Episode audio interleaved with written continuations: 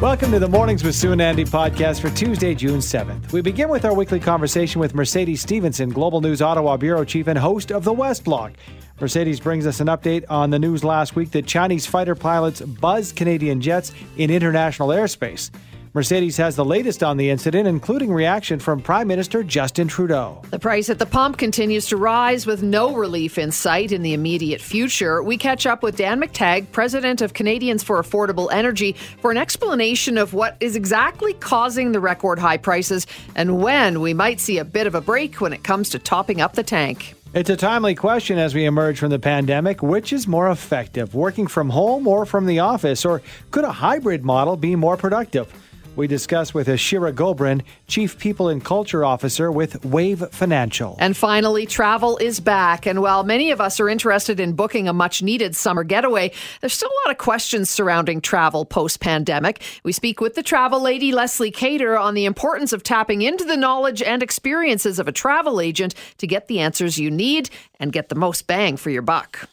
This week on the West Block, host and Global News Ottawa Bureau Chief Mercedes Stephenson spoke with Defense Minister Anita Anand and former Governor General David Johnston. She joins us now to discuss what they covered. Good morning to you, Mercedes. Hey, good morning, guys. Good morning. Uh, you spoke with Defense Minister Anand about the Chinese fighter pilots buzzing Canadian jets, uh, but you also uh, spoke with the Prime Minister and put it right to him. Uh, you questioned, you know, what his thoughts were on it. What did the Prime Minister say, first of all? Well, he said what China is doing is irresponsible, uh, and that is stronger language than what we've heard from him before. And that was actually in response to China's statement yesterday, which I read out loud to him at the press conference we were at. He was speaking with the president of Chile, who was here in town, and the Chinese accused Canada of provocations. They defended their actions, saying that they had been professional, that it was the Canadians who were quote unquote unfriendly. But then they leveled what sounded like a threat, saying that Canada had better uh, quote unquote, face up to the seriousness of the situation and that if they did not restrain their frontline forces, which were the words that the Chinese Defense Ministry used, then Canada would bear the consequences of that. Uh, pretty direct language there. And of course, what it ignores, what the Prime Minister pointed out, is that Canada's flying on a United Nations mission. Uh, and China itself, as you know, is a member of the Security Council at the United Nations. So to characterize the Canadian intelligence planes as being frontline forces when they're in fact enforcing uh, a United Nations resolution and sanctions against North Korea to prevent that country from further developing its weapons of mass destruction, uh, a little bit disingenuous, but it was stronger language that I've heard the Prime Minister use before. This is an ongoing issue we're seeing with Five Eyes intelligence uh, planes in the last month. And in fact, over the weekend, I started asking some questions of the Australians who weren't too happy to hear from me on it. But it turns out that one of their jets was aggressively intercepted uh, by, and when I say jet, it's, it's, their intelligence planes. I shouldn't call it a jet. Uh, very similar to ours that were intercepted over the South China Sea. But the Chinese were much more aggressive with them. In fact, they released metal into the air to jam their radar detector, and it ended up going into the engines of the plane and causing some some concerning damage, enough that the flight crew had to turn around and come back. So now we're looking at somewhere around 30 intercepts that are highly aggressive between May 20, sorry, April 26th and May 26th. That last flight uh, was the Australians on May 26th. So it certainly seems like an escalation as the Chinese try to push out, as experts think, their airspace and claim it by de facto making it really unpleasant and up to dangerous uh, to have planes like Australia or Canada flying in that international airspace. Well, that's what I was going to ask you, Mercedes. Sort of what, what's behind it? I mean, is it is, is there something to it more than just an aggressive Chinese uh, military, perhaps? I mean, there, there, could be a few things. So Canada made the Huawei decision, uh, but some of this started before that Huawei decision. Because uh, remember, it started around April 26th is when Canada showed up for that UN mission, and it started almost immediately. Uh, and of course, the Australians made their Huawei decision a long time ago. There's ongoing tension between the Five Eyes countries, which is countries like Canada, the UK, the US, um, Australia, New Zealand, and China. So this is, is not unprecedented, but the level of consistent aggression and just how close they're getting, sometimes 20 feet off the wing of a plane, uh, or the example of the Australians releasing metal chaff, is, is a significant escalation. And it's concerning because it takes one small mistake at that speed over international waters and you have a potentially fatal disaster. Um, so a lot of folks who I've talked to in the national security area think this is really about China trying to claim more airspace uh, to push out. It's interesting they went after the Canadians because the Canadians were around kind of the uh, Sea of East China. That is not typically somewhere they have been hyper aggressive to the same degree as over the South China Sea. Uh, that is where the Australians were encountered. And of course, the Chinese have kind of claimed some islands down there that they've been building in an effort to try to say that's theirs. So we do see more aggression over the South China Sea typically, as with the Australians, but uh, it is it is unique to see it over the East China Sea and in the area where the Canadians were operating, which is much closer to North Korea and much further north. Also on the West Block this week, you covered a story you're very close to. In fact, uh, we're involved with breaking sexual misconduct in the military. What is the latest, and are we moving to see some positive changes within our military? Well, certainly folks are hoping so, uh, both those in uniform and those out of uniform. The Arbour report, of course, came out last week on Monday. The military is still really digesting it. And, and one of the things I think they found the most shocking um, was the comments about Royal Military College, which is kind of sacrosanct in military circles, and the suggestion by uh, the former Supreme Court Justice Louise Arbour that maybe it shouldn't even be a degree-granting institution. Uh, she's very concerned about the culture there. She says it teaches people to avoid responsibility uh, and cover up rather than to take responsibility and lead. That's been super controversial with folks I've talked to inside the military. Even those who don't really like Royal Military College don't want to see it go away. But the question is what happens next? Because at the press conference, Minister Anand uh, accepted immediately less than two dozen of the more than four dozen recommendations. So I was kind of pushing her on the show about when they'll release the rest. They've said they'll get back to Parliament by the end of the year. That sounds great, but that's just what they're going to take. We're now two years at that mm-hmm. point from when the scandal broke. Uh, and the real concern is exactly what our Arbour identified, that the military for years has received reports. It's not that anybody doesn't know what's wrong. It's the unwillingness to fix it and sort of this busy work of making up titles and finding more reports or creating offices. Um, when Arbour says that doesn't get to sort of the heart of not just culture change, but she says also structural change that's needed in the military, the way they promote people, the way they choose who leads, the way they educate their cadets to go back to Royal Military College. So a lot remains to be seen on that. But there's a tremendous amount of political responsibility here, which we haven't seen in previous reports. Arbour laid this right at the feet of the politicians. They said, you, you are the civilian oversight. They don't need an inspector general. They don't need another watchdog. They're the politicians. Get it in order. And how they're going to do that still isn't super clear to me. You know, and uh, you know, as you're saying that too, I'm thinking at the same time, if you want people to join the military, you want the best and the brightest to be joining the Canadian military. You're not going to get that with the culture that exists right now. They really need to do something if they want to beef up what we have right now.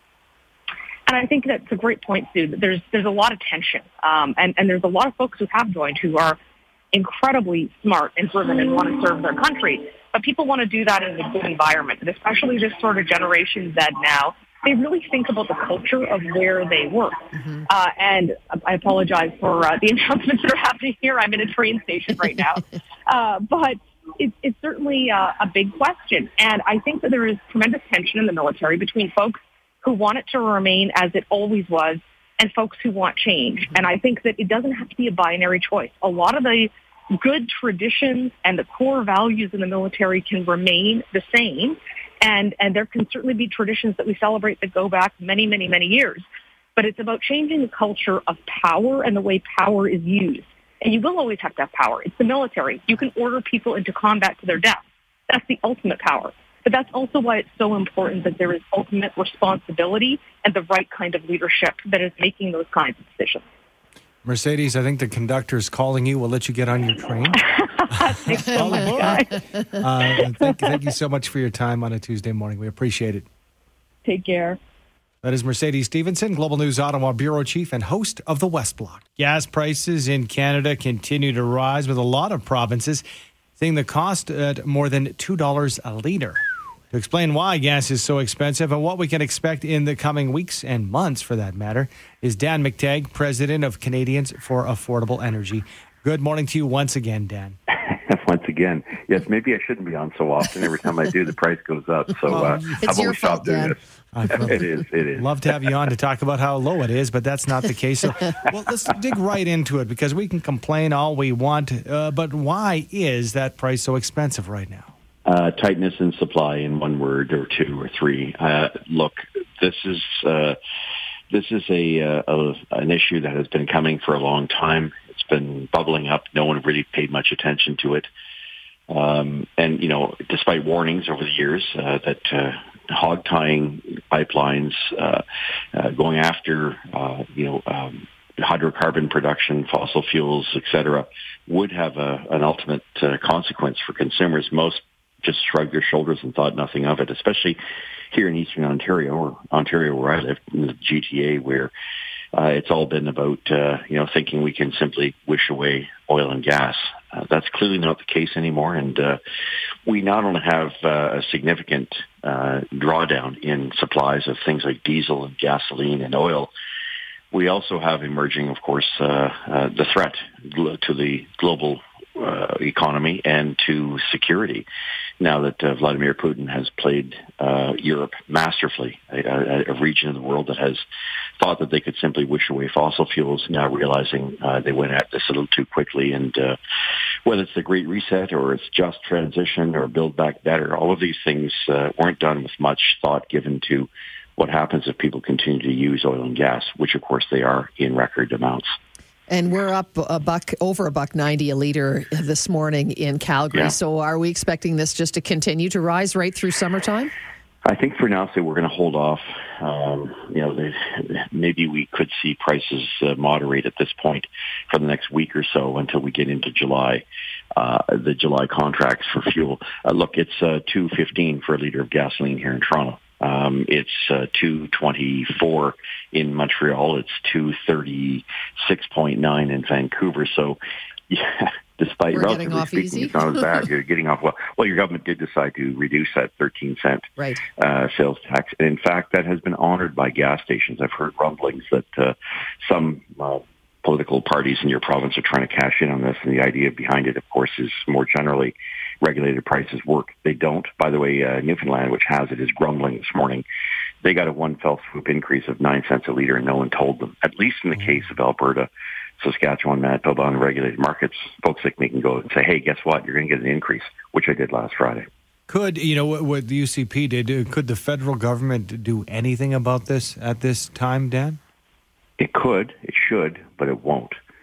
Uh, and that's because there hasn't been enough pain inflicted on consumers uh, to get them to back off this idea of ever increasing carbon taxes, strangulation of uh, our most important asset and export, oil and gas, uh, and of course, uh, uh, finding other ways to include new carbon taxes. There is a new one coming up, by the way. It's called the Clean Fuel Standard, and explains why places like Vancouver are far more expensive than pretty much everywhere else in the country and British Columbia in general. And that's uh, a second carbon tax, which requires uh, those who are producing fuel to find offsets, credits. So some of them will blend ethanol a lot more. that'll be a short-term fix, but longer term not only are we looking at escalation of the number, the, the first carbon tax to another, what, 25, 30 cents a liter over the next uh, five or six years, we're now looking at a clean fuel standard, which I call the second carbon tax, which will increase prices another 15, 16 cents a liter. So it doesn't really matter how you look at it the federal government and its allies are looking to make uh, it painful and difficult to uh, to use diesel, gasoline, propane, natural gas, and that, of course, is uh, proving to be uh, a very flawed and very ridiculous uh, uh, perspective because, of course, it's not reducing yeah. so-called carbon emissions. What it's doing is making the country very poor. Painful is right, and we thank you for your time this morning, Dan. Great to be here. It's a pleasure to chat with you. The the the the information is not always pleasurable but thanks for joining us. Uh, my pleasure. Thanks for having me, folks. Bye bye. Dan McTeague, President, Canadians for Affordable Energy.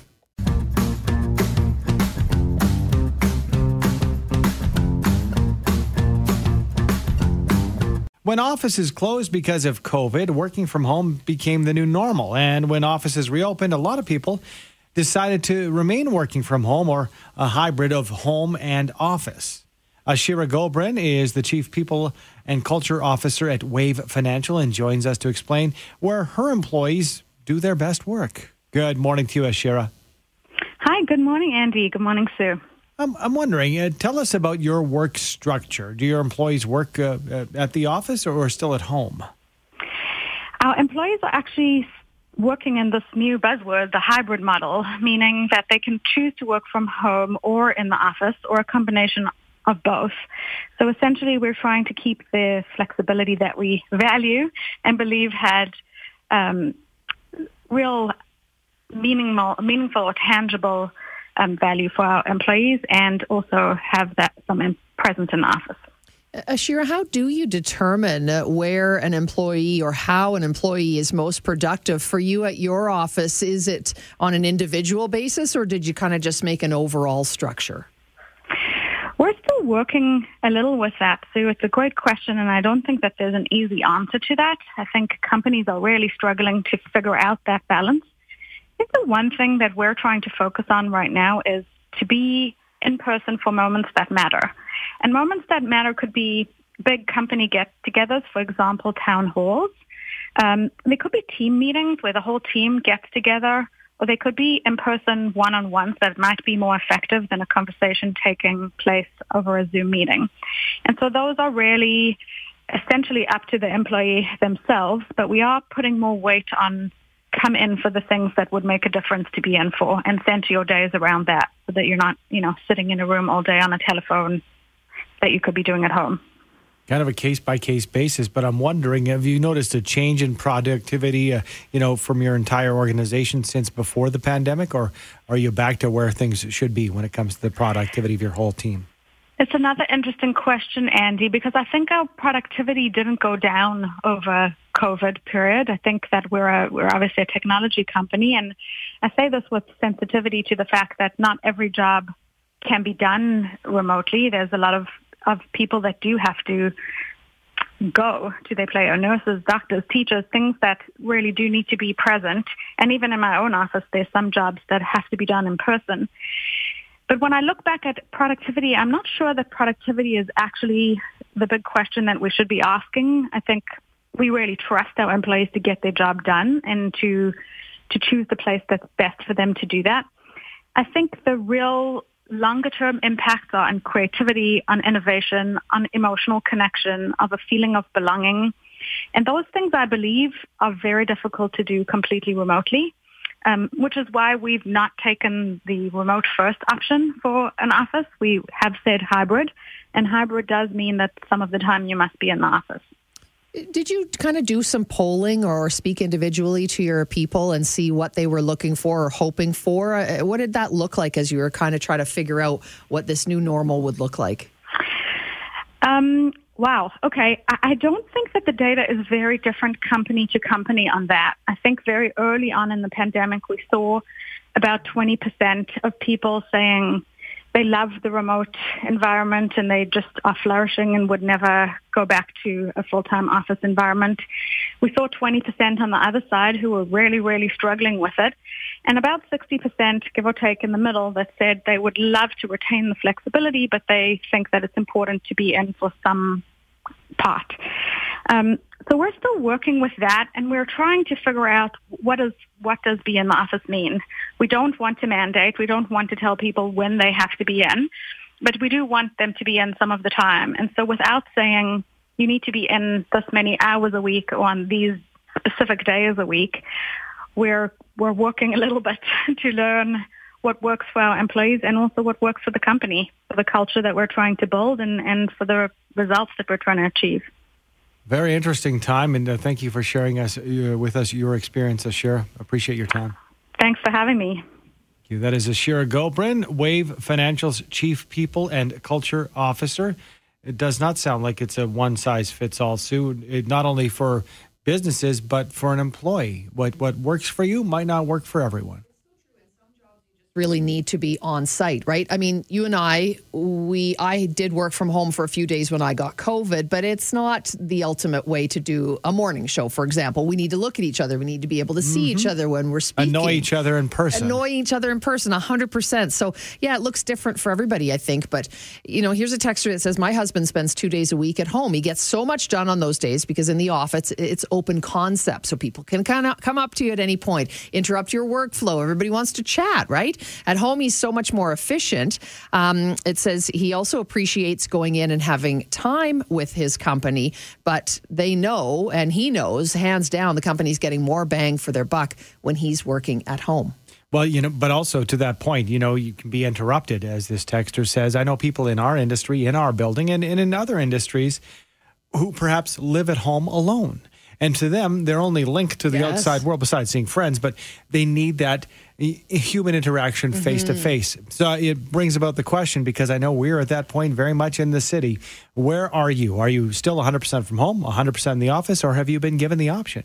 to, to kind of uh, you know straddle one foot in the in the home work office and one in the office the office. hybrid as it were yes so let us know on the text line at 403-974-8255 your current situation and just again as you mentioned earlier after 8.30 continuing the conversation mm-hmm. about maybe being forced come back to the office. We'll get into that. And we are all just dying to get out there and do some traveling now. But with all the changing rules, it's no wonder we sometimes are a little confused about what we need to do. And maybe we need the advice of the travel lady. The travel lady, Leslie Cater, joins us now. Hi, Les. How are you? Hi, good morning. I'm very well. Thank you. Sue. Excellent. Thanks so much for joining us. Okay, so, you know, when you have people coming into the travel agency, uh, you know, or calling you and needing help, what are, what are most people looking for right now?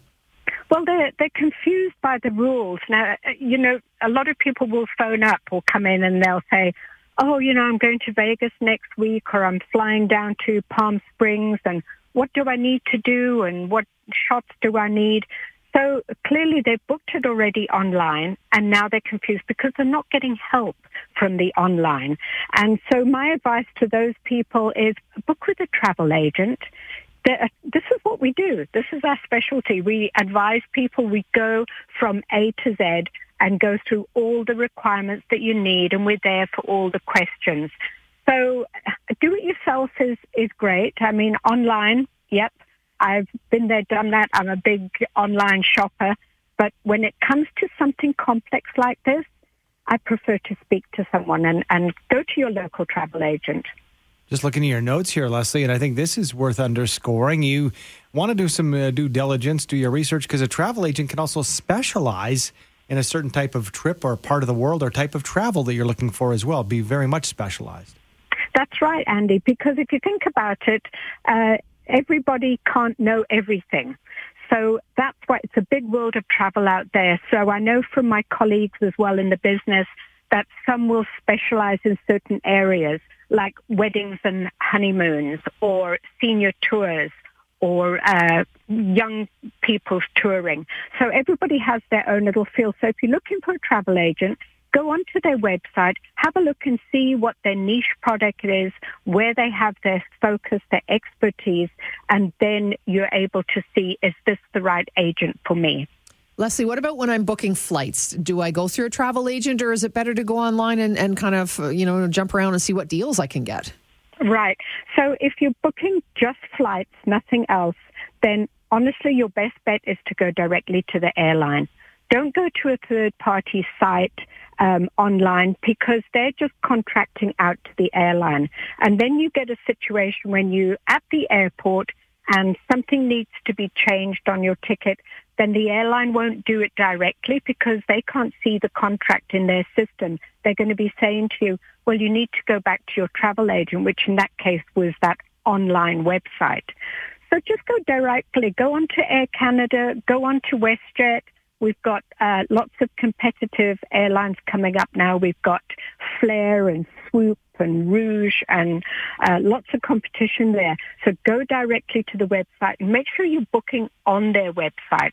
They'll give you a lot more control over your file. Such great advice because I know that it's yeah, on the verge of summer here. People are looking ahead. We appreciate your time, Leslie. okay. Thanks so much, guys. Have a good day. You too. Leslie Cater, the travel lady. You can find out all uh, she has to offer at thetravellady.ca. Thanks for downloading and listening to the podcast. Don't forget to subscribe, rate, and review for free at Apple Podcast, Google Play, or wherever you find your podcasts. And tune in to Mornings with Sue and Andy from 5.30 to 9 every weekday morning on 770 CHQR.